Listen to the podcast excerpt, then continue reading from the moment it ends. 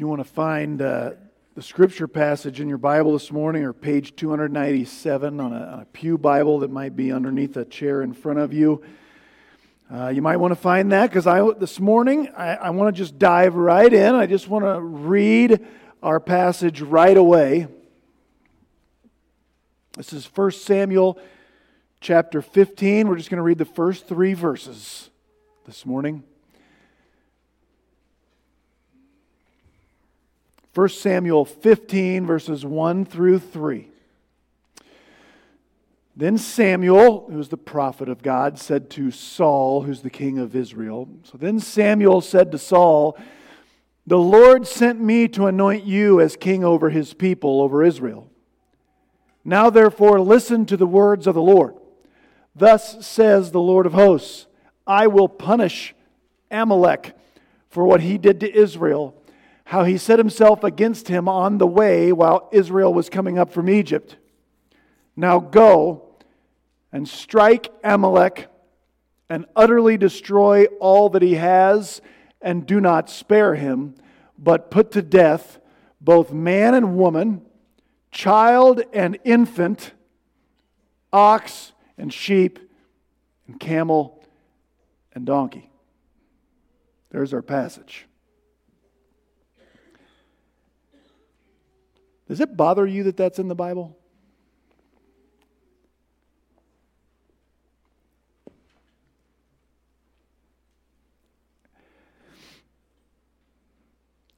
Pay attention to how emphatically we are told these are God's words. There's no typo here. The Lord sent me, Samuel says, Listen to the words of the Lord. Thus says the Lord of hosts. That repetition is like a flashing neon sign that says, What you are about to hear comes right from God. Make no mistake. And then what God says is Saul is supposed to lead Israel's army to destroy a people group and kill everyone even civilians, even non combatants, even women, even children. Does it bother you that that's in the Bible? It's okay if it does. I think it probably should.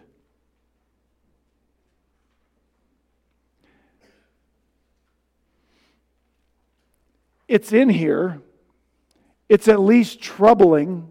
At the very least, this job that God just gave King Saul to do, would you, would you agree that's a terrible job? That's a bad job. I don't know how you feel about your job, but maybe you can feel a little better about it now. So, so what do we do with passages like this? Do we just skip it, lump it in with a bigger passage, pretend it's not there? Do we just chalk this up to, well, it was a long time ago? Or, well, that was in the Old Testament? As if that helps? This is still the same God that we worship, and we're told he hasn't changed. Passages like this are troubling, and passages like this one get used to try to convince people that the God of the Bible either isn't real or, at the very least, isn't like we're told he is in the Bible. He's not worth following. He obviously isn't good if he's okay with this. That's Richard Dawkins' point in his book, The God Delusion. Atheist Richard Dawkins. He writes this the Bible story of the invasion of the promised land, which is part of what we're talking about here, he says that's morally indistinguishable from Hitler's invasion of Poland and the Holocaust, therefore, or Saddam Hussein's massacres of the Kurds or the Marsh Arabs. The Bible may be an arresting and poetic work of fiction, but it is not the sort of book you should give your children to form their morals. we tell our children this book should form their morals. At least I hope we do.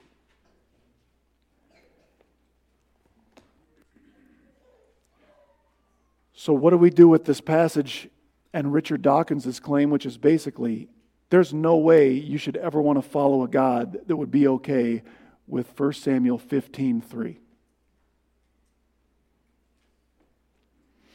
Dale Davis uh, commentator on 1 Samuel about this verse, he says, Our claim is only that Scripture is true, not that it is sanitized. It's a good thing to remember because this is not a very sanitary verse. And listen, even if we could somehow explain this one away, we would still have to deal with lots of passages like it in the book of Joshua, in the book of Judges. The problem, if there is one, the problem for us as we read passages like this has something to do with uh, what, uh, an author and a, and a preacher named R.T. Kendall called the betrayal barrier. The idea of the betrayal barrier is, is this anytime God does something or allows something that a person believes is uh, or perceives to be some kind of betrayal,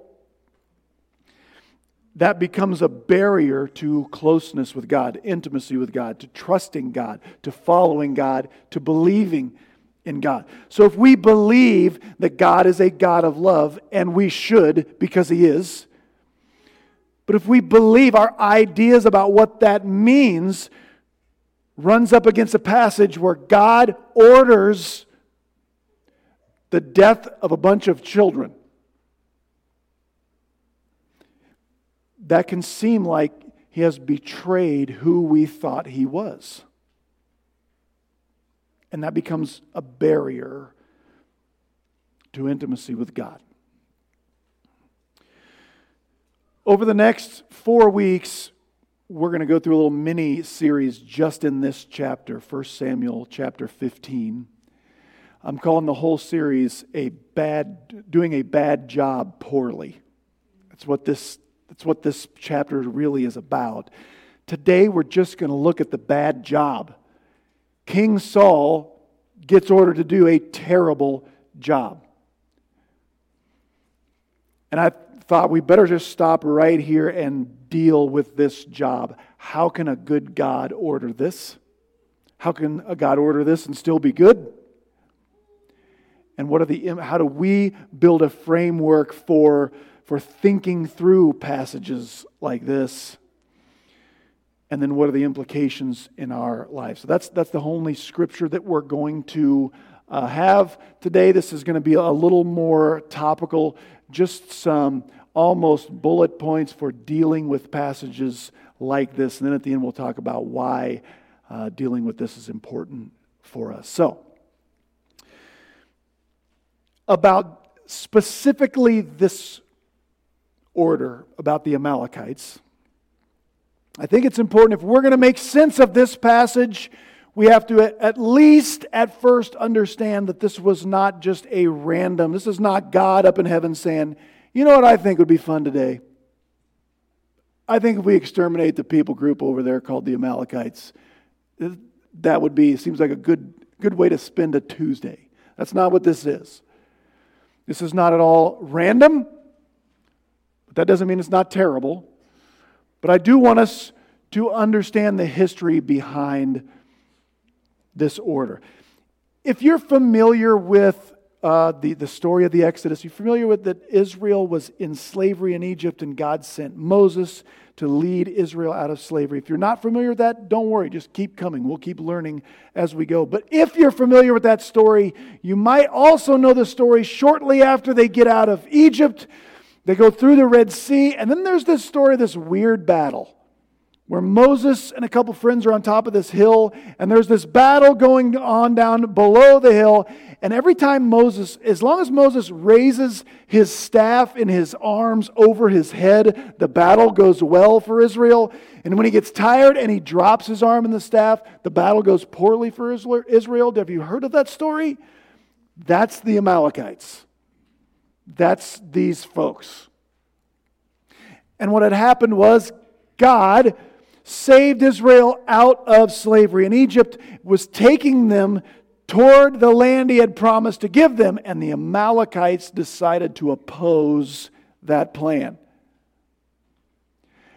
And twice, way before today's passage, 400 years before today's passage, twice God said because of what they did to Israel, God was going to wipe them out. And he's going to use Israel to do it. Now, that doesn't mean today's order isn't awful. It is.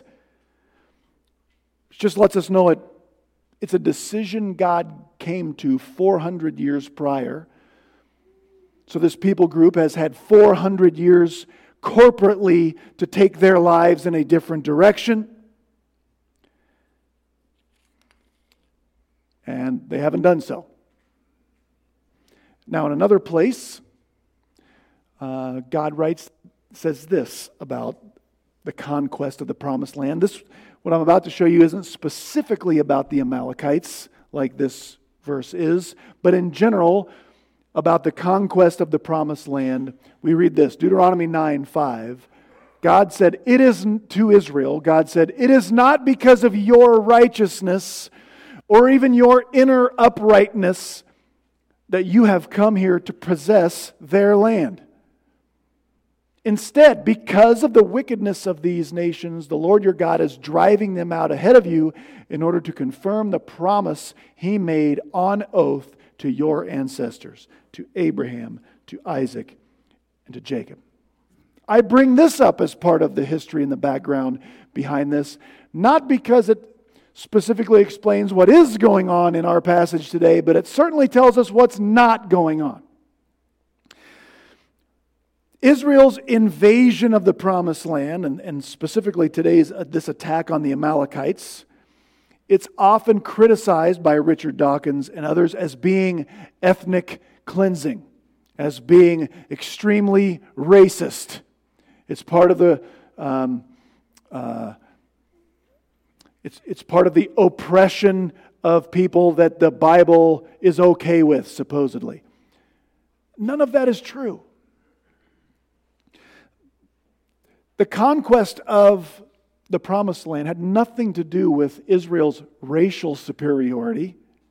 It had nothing to do with Israel's moral superiority.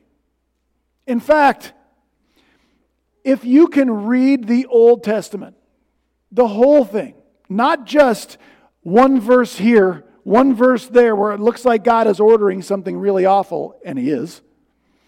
But if you can read the whole of the New Testament and you come away with the idea that God likes Israel because Israel is somehow morally, ethnically, or racially superior to people around him, you don't know how to read a story. Because it's just not there. Israel's a wreck, morally, spiritually. Uh, Israel does, though, become God's special chosen people. God does act on Israel's behalf in ways that he does not act on behalf of others. But it has nothing to do with Israel's superiority. It has only to do with some promises that God made to Israel's forefathers that God has obligated himself to keep.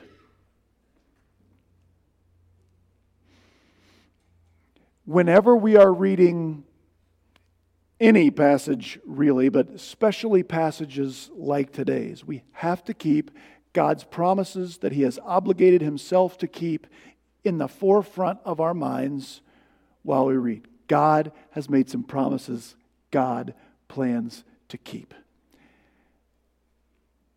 And somehow the destruction of the Amalekites becomes part of God's good plans.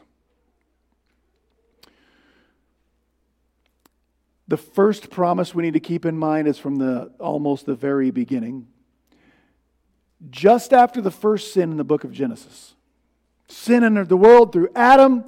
Uh, when Eve was deceived by the serpent, the revelation tells us was the devil himself. God, as he is pronouncing the curse, the ramifications of sin on people and on our planet, Within that, God gives his very first promise of a Savior, a Redeemer. God says to the serpent, that serpent of old, God says, I will put enmity between you and the woman, and between her offspring and your offspring, your offspring and her offspring. He, he, one of her offspring, will crush your head, serpent, even though you will strike its heel. Here's what this promise is God sin has entered the world. God lets the curse fall on mankind and the planet we inhabit. But God says a day is coming where I'm going to send a serpent crusher, a curse reverser, a savior, a redeemer. That's, and God has promised from the opening pages of Scripture. Maybe the major theme of the whole Old Testament is who is that Redeemer? How will we know it's him when he shows up? So far, all we know is he will crush the serpent, even though he will somehow be uh, stricken. And we know that he's a human being. He's a male offspring or descendant of the first woman, Eve. All right. Once God has promised to bring a serpent crusher who is a human being, a descendant of Eve, I mean, you know where babies come from? They, they're born to mommies. Like, uh, right? Once God promised to send a Savior, a Redeemer, that would be a human being, a descendant of the woman, God had to pick some people group to send that Redeemer to. Whoever God chose, that people group was going to be very special. And he had to pick someone because he promised. As we keep going in the book of Genesis, we find in chapter 12, God chose a guy named Abram. He would, later, he would later rename him Abraham. And God made some promises to Abraham. Among them, these God promised, I'm going to make you a great nation. I will bless you. I'll make your name great and so you shall be a blessing to others. And then God promised this I will bless those who bless you and that, that group of descendants that will become a nation. And anyone who curses you and yours, God says, I will curse them. And in you, or from you, or through you, Abraham, all the families of the earth will be blessed. So here's what just happened there God has promised to send a Savior who will be a human being, which means he has to come into some family. God chose a guy named Abram, not because of his moral uprightness. Abram did some really terrible stuff. Story for another Sunday. But because God had to pick someone. God picked Abraham and he said, I'm going to make a nation out of your descendants. Abraham had, Abraham had many kids eventually. But God chose one of them. His name was Isaac. Isaac and his wife had twin boys. God chose one of them, Jacob, whom he would rename Israel, and his descendants would become that nation. Why did God choose them? Because they were better than everyone else? No, because God promised to bring a Savior and he had to pick somebody. And so he chose. Whoever he chose was going to be special because they were chosen, not because they were special to begin with. Does that make sense? So God chose Israel to deliver the Savior, the, cur- the, the curse reverser, the serpent crusher, the Redeemer. And that's how God would bless all the families of the earth. So, as we move forward through redemptive history, we get into the book of Exodus. God gets Israel out of slavery in Egypt, starts to take them to the promised land. When there are nations who curse Israel, what has God promised to do? Curse those who curse Israel. Why? Because God's a big meanie? No, Because God promised to protect this nation, which is just a vessel through which God will deliver the Redeemer he has previously promised to deliver. And so, in all of these, in the, these battles, in the conquest of the promised land, they happen because God promised to deliver a Savior into one family that would become one nation that would have its own land. And when these nations oppose that plan, they're not just opposing a different race of people, they're opposing the redemptive plans of God to save all of mankind.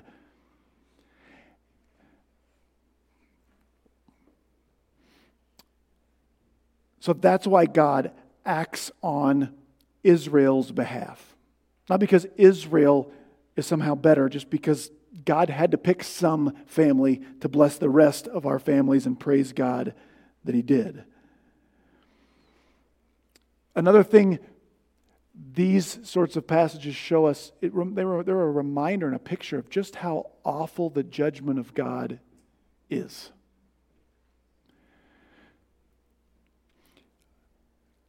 God decided to bless all the families of the earth through sending the Redeemer.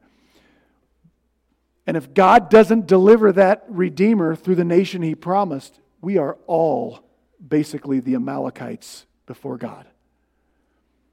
We are waiting for a fate much worse and much longer than meeting our demise on a battlefield.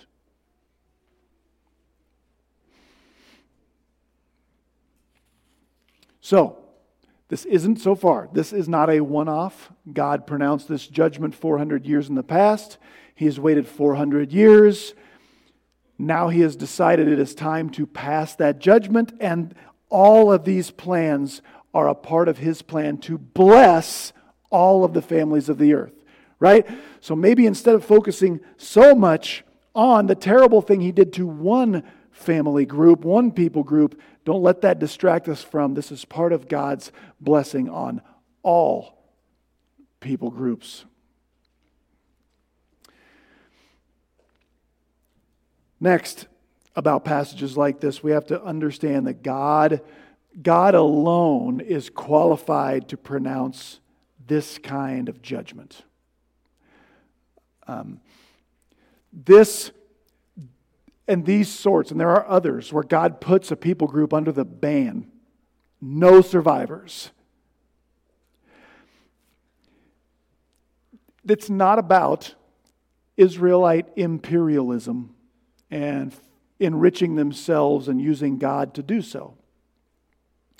In fact, this is why the command is given the way it's given. This is why no livestock was allowed to survive either according to God's orders. Because Israel was not supposed to enrich itself by doing this.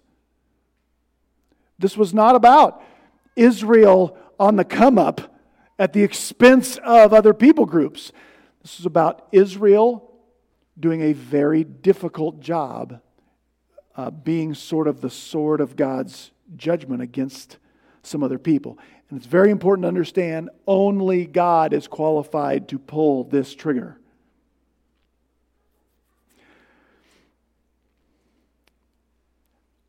That means a couple things.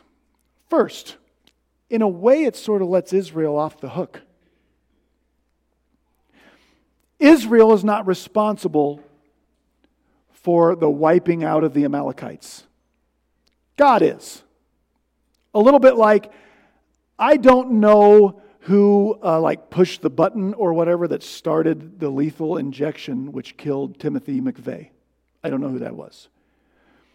I don't know who threw the switch that started, that fired up the electric chair under Ted Bundy. But here's what I know we shouldn't blame them for causing the death of those men. Should we? The responsible party is the power which ordered that, those executions. So in McVeigh's uh, case, it was the people of the United States and the government of the United States. In the case of Ted Bundy, it was the people of the state of Florida and the government of the state of Florida. That's who's responsible for those men's death. We can debate, I suppose, whether or not those were right or wrong, but we shouldn't blame the person who pushed the button or flipped the switch. Does that make sense? Israel's not responsible for the wiping out of the Amalekites. God is. Now, that may not make us feel any better about God, but it does one other very important thing. It keeps us from getting behind anything like this today because God is done giving these orders. These were for one people group, one swath of land in a very specific period of time because God had promises to keep to deliver a Savior. He's been delivered. His name is Jesus. So, so there, there are no more holy wars to be fought in this. God's not telling people to go wipe folks out any longer. That is not me saying all wars are unjust. That's not what I said. There's a difference between a just military action and holy war, though. And God can, can do this because He's God. No one else can order this and be just. That's one way Dawkins is wrong about the difference between Hitler and this. God didn't tell Hitler to exterminate the Jews. God actually promised Hitler, You curse them, them, I'm to curse you. And he did. And he is.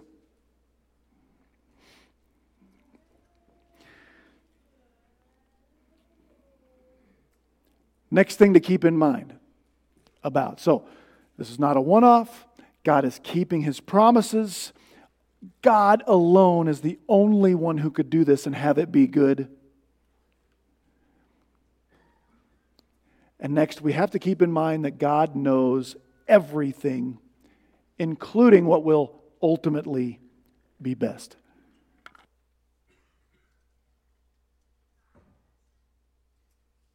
One thing that makes 1 Samuel 15:3 so unpalatable to us, like the death of children.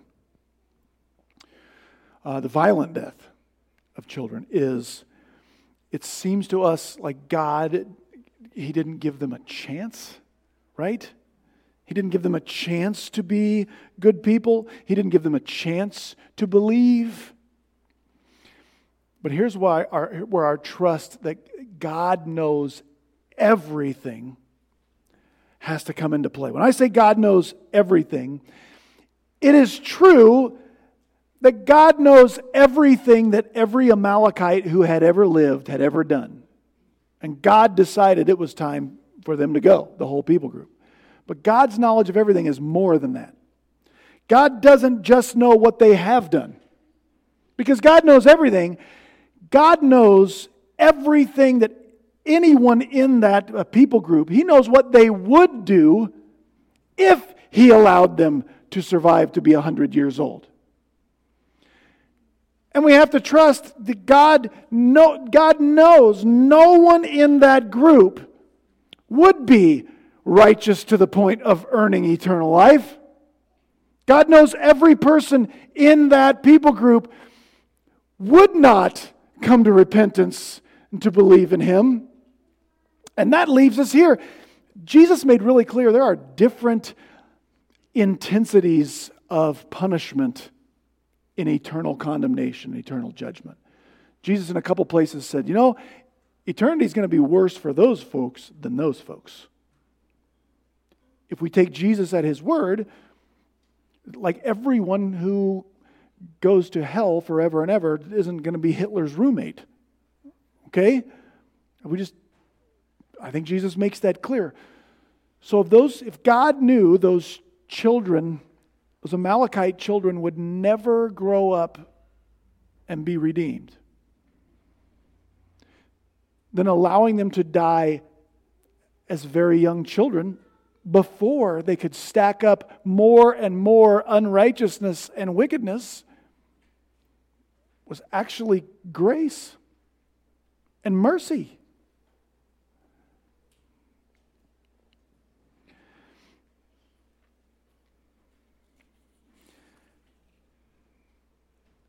God's knowledge of everything also means this only God can know what he saved Israel and what he saved the rest of the world by by removing the Amalekites. The Amalekites were not nice people. They're the ancient version of the Taliban or something. Right? They're Al Qaeda circa 3000 BC. Like if you had a group of Amalekites move into you know, your neighborhood, you would want some action taken also. They constantly were producing the next generation of violently wicked people. Only God knows what He saved the rest of the world from by deciding to do what He did.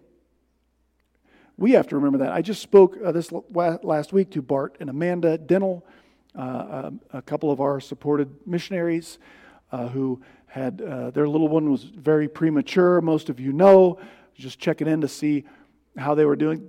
How they're doing is they love their healthy son who now weighs 10 pounds, which is good. Um, and he's growing, he's doing better. They have, they have to live where they're going to live. The doctors want him there for a year. And they're bummed they're not in southern Mexico because that's where their hearts are as far as the mission. Uh, I tried to, to encourage them. They have no idea what God is saving them from by allowing what He has allowed. Who knows what might have happened to them, to their young one, had God allowed them to go, but God knows.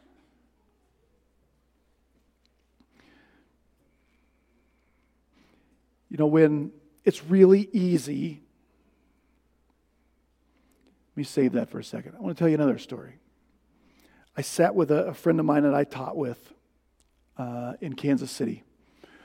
Happened to have a chance to have a spiritual conversation with, uh, this, this older lady, and I asked her what she believed about God. She took a deep breath. She knew I was in seminary at the time, and she had the courage and the guts enough to tell me her beliefs, which went something like this you know, Matt, there is no way there's actually a God. Because um, at that time, um, do you remember the, the, like the children's school, the girls' school, and, and I think it was in Africa, that the terrorist organization like kidnapped a whole bunch of them and just took them away to terrible fates? Um, she said, There is no way there is a God who's good and who's in control if stuff like that happens. That was her argument. You ever hear anything like that? Okay. The same person, though, and I don't know that she necessarily did this, if they open up 1 Samuel 15:3 and read of God ordering the extermination of a whole people group, you know what they'll say? There's no way a good God could ever order something like that. Now, do you see the problem? In 1 Samuel 15:3, God orders the extermination of a people group that is constantly producing the next version of Al Qaeda. When he orders that extermination, people say, well, that's not right. You can't exterminate that people group. Fast forward 3,000 years, when there's another people group that constantly is producing awful, violent people, the same person will say, There can't be a God because he allows the people like that to continue. Well, which is it? What's a good God to do? Right? He gets criticized if he wipes a people group out so they can't do any more harm. Or he gets criticized for letting them, letting them go and continue to do what wicked people do.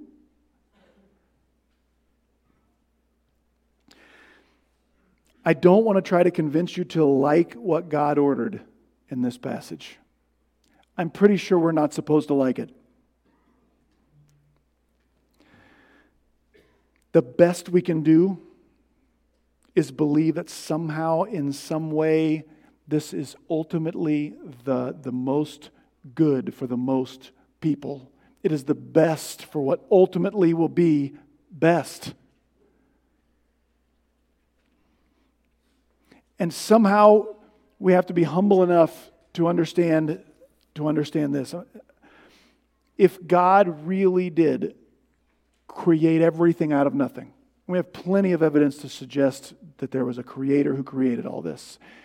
Whoever that being is, if he created all of this and he knows everything, should we really expect to be able to understand everything he does and the decisions that he makes? I mean, honestly. When, when we come to a passage in the Bible or when God allows something to touch our lives, and we go, you know what? If God thinks that's a good decision, I, am not going to believe in him. There's no way I could ever trust or believe that, that a good God could ever do this. Do you, do you hear the arrogance that's in that? Here's what, that, here's what you're saying. Unless you tell me everything I need to know, then I'm going to refuse to follow you. Well, who's following whom? You know, and you know, we just can't expect. God's an awfully big subject to presume to have mastered. Sometimes the best we can do is, is go, I don't know how this is best. But I know the one who is best and always does what is best is in control. You know, when our, when our kids are young, when our kids are little, we often have to make decisions our kids do not understand and do not like. Isn't that true? In fact, you had better, parents, be making some decisions that your kids do not understand and do not like. If you just let their emotions run your house, you're not helping them. But we as parents, we have higher goals than making them happy right this second and giving them what they want, right? We have a greater purpose than just doing what will make them happy at the moment family. Your little kids were way closer to understanding you than you are to understanding the God and creator of the universe. Sometimes the best we can do is say, I know I don't understand. But because God is doing it, it must be what is best. Now, why is it important for us to have a, a sort of framework for thinking about passages like this one where God orders a people group to be wiped out.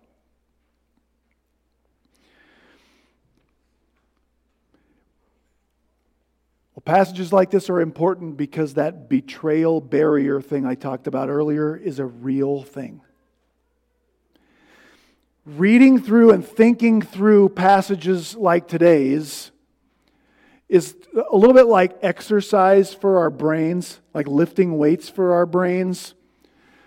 Like for kids on the football team, if they, they want to be lifting weights right now, not because they score points in some game next fall, but because it prepares them to hopefully be able to survive a game next fall, right? Working through passages like this is a little bit like training our brains to have that framework that says, man, that seems really awful, but God's in control. It's got to be good. Because at some point, something's going to touch our lives and the lives of those we love, and it's not going to be a 3,000 year old story. It's going to be me or my loved one who gets the diagnosis, who has the accident who is the victim of some crime or something.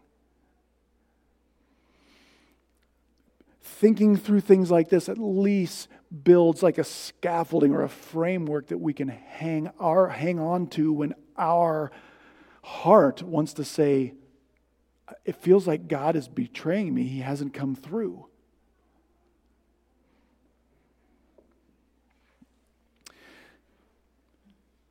As always, it's important to look at the life of Jesus when we're reading almost any passage.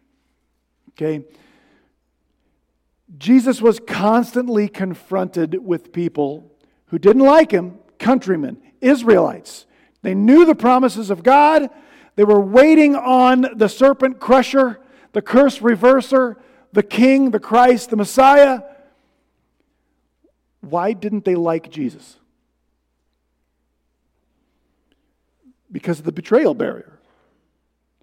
Because Jesus's the way he talked about what the Messiah would be was very different from what they expected. They felt like that was a betrayal of their expectation of what Messiah was going to be like. And so constantly, these people were coming to Jesus and saying stuff like this. Uh, uh, the point here is passages like this are important because they help us to believe when we don't fully understand. John 6, I could have picked up any number of these from the Gospels, but people who didn't like Jesus would come to him and say, What sign then will you give that we may see it and believe you? What will you do? Here's what people, here's what this is. People would come to Jesus. You are not like we thought the Messiah would be. We thought you'd be like this fire breathing military hero. And you're not. So you better do something that sort of makes me believe. You do something that'll change the framework of my brain so like I will believe you if you're really real. Sort of make me believe. How did Jesus always respond when people asked him to do stuff like that? He would say things to him like, You're a wicked and perverse generation. Not a compliment. Same sort of folks when Jesus was on the cross, mocking him from the ground, said stuff like this from Mark 15 Let the Christ, right, if you're the Christ, the King of Israel, then come on down from the cross now. Then we will see and believe. You don't want to be like these, this group of people, these two examples. Folks, if you are someone who says or who thinks or, or it just works the way out of their conscience this way, until I understand everything about God, until I can grasp everything He does and why He would do this and why He doesn't, then I am, I am out. That's who you become. We had better be able to believe in the one we are to believe in without understanding everything he says and does and decides. Or we will be left mocking him from the foot of the cross. I'm not going to follow you unless you do what I say. And finally, whenever we look at it just seems like this is so unjust. God ordered the extermination of a bunch of kids. It seems so unfair and so unjust that this big, mean God can be up in heaven and pronounce that kind of judgment on innocent. So unfair, so unjust.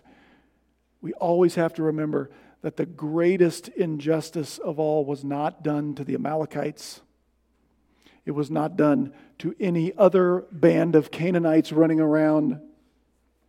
The greatest injustice of all was God to himself in the person of his son. We can read passages like this and think, this is awful. There's no way I could do what Saul was asked to do. That's fair. It's okay to think, man, this is so unpalatable, but here's the comforting thing God did not just stay in heaven and pronounce judgment on everyone. God entered into this broken mess of a world and allowed the judgment of God to fall on him. See, when Jesus went to the cross and all of the sins of mankind were placed on him, that's what Peter says. Our sins went on his body on the tree. Is that a lot of sin or a little sin? It's like Jesus looked just like the Amalekites to his father. And Jesus took all of whatever judgment Saul and his army could have poured out on the Amalekites, God can do worse. And he did it to him that he might spare that from us.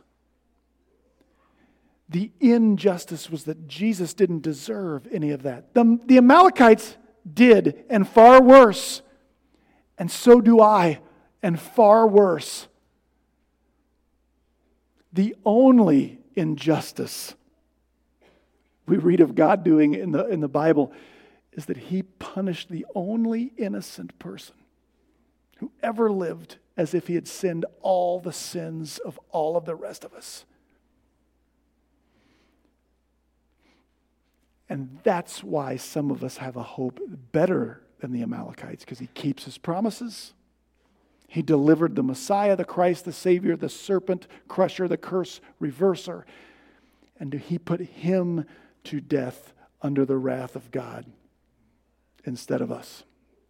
Let's pray.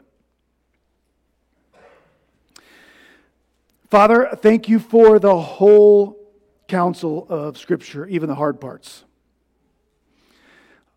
Thank you that somehow you are still good even when you do what 1 Samuel 15:3 tells us you you did. God, thank you for your grand, uh, unthinkable, unfathomable wisdom that we can't understand. God, help us with the betrayal barrier. Help us uh, in our hearts and our minds to trust you so much that even when our world gets turned upside down, it, it just cannot shake us from trusting you. And God, thank you for the injustice of the cross, where we were set free because Jesus was punished. And God, grow us in faith and trust in the one who is always good, even when we don't understand.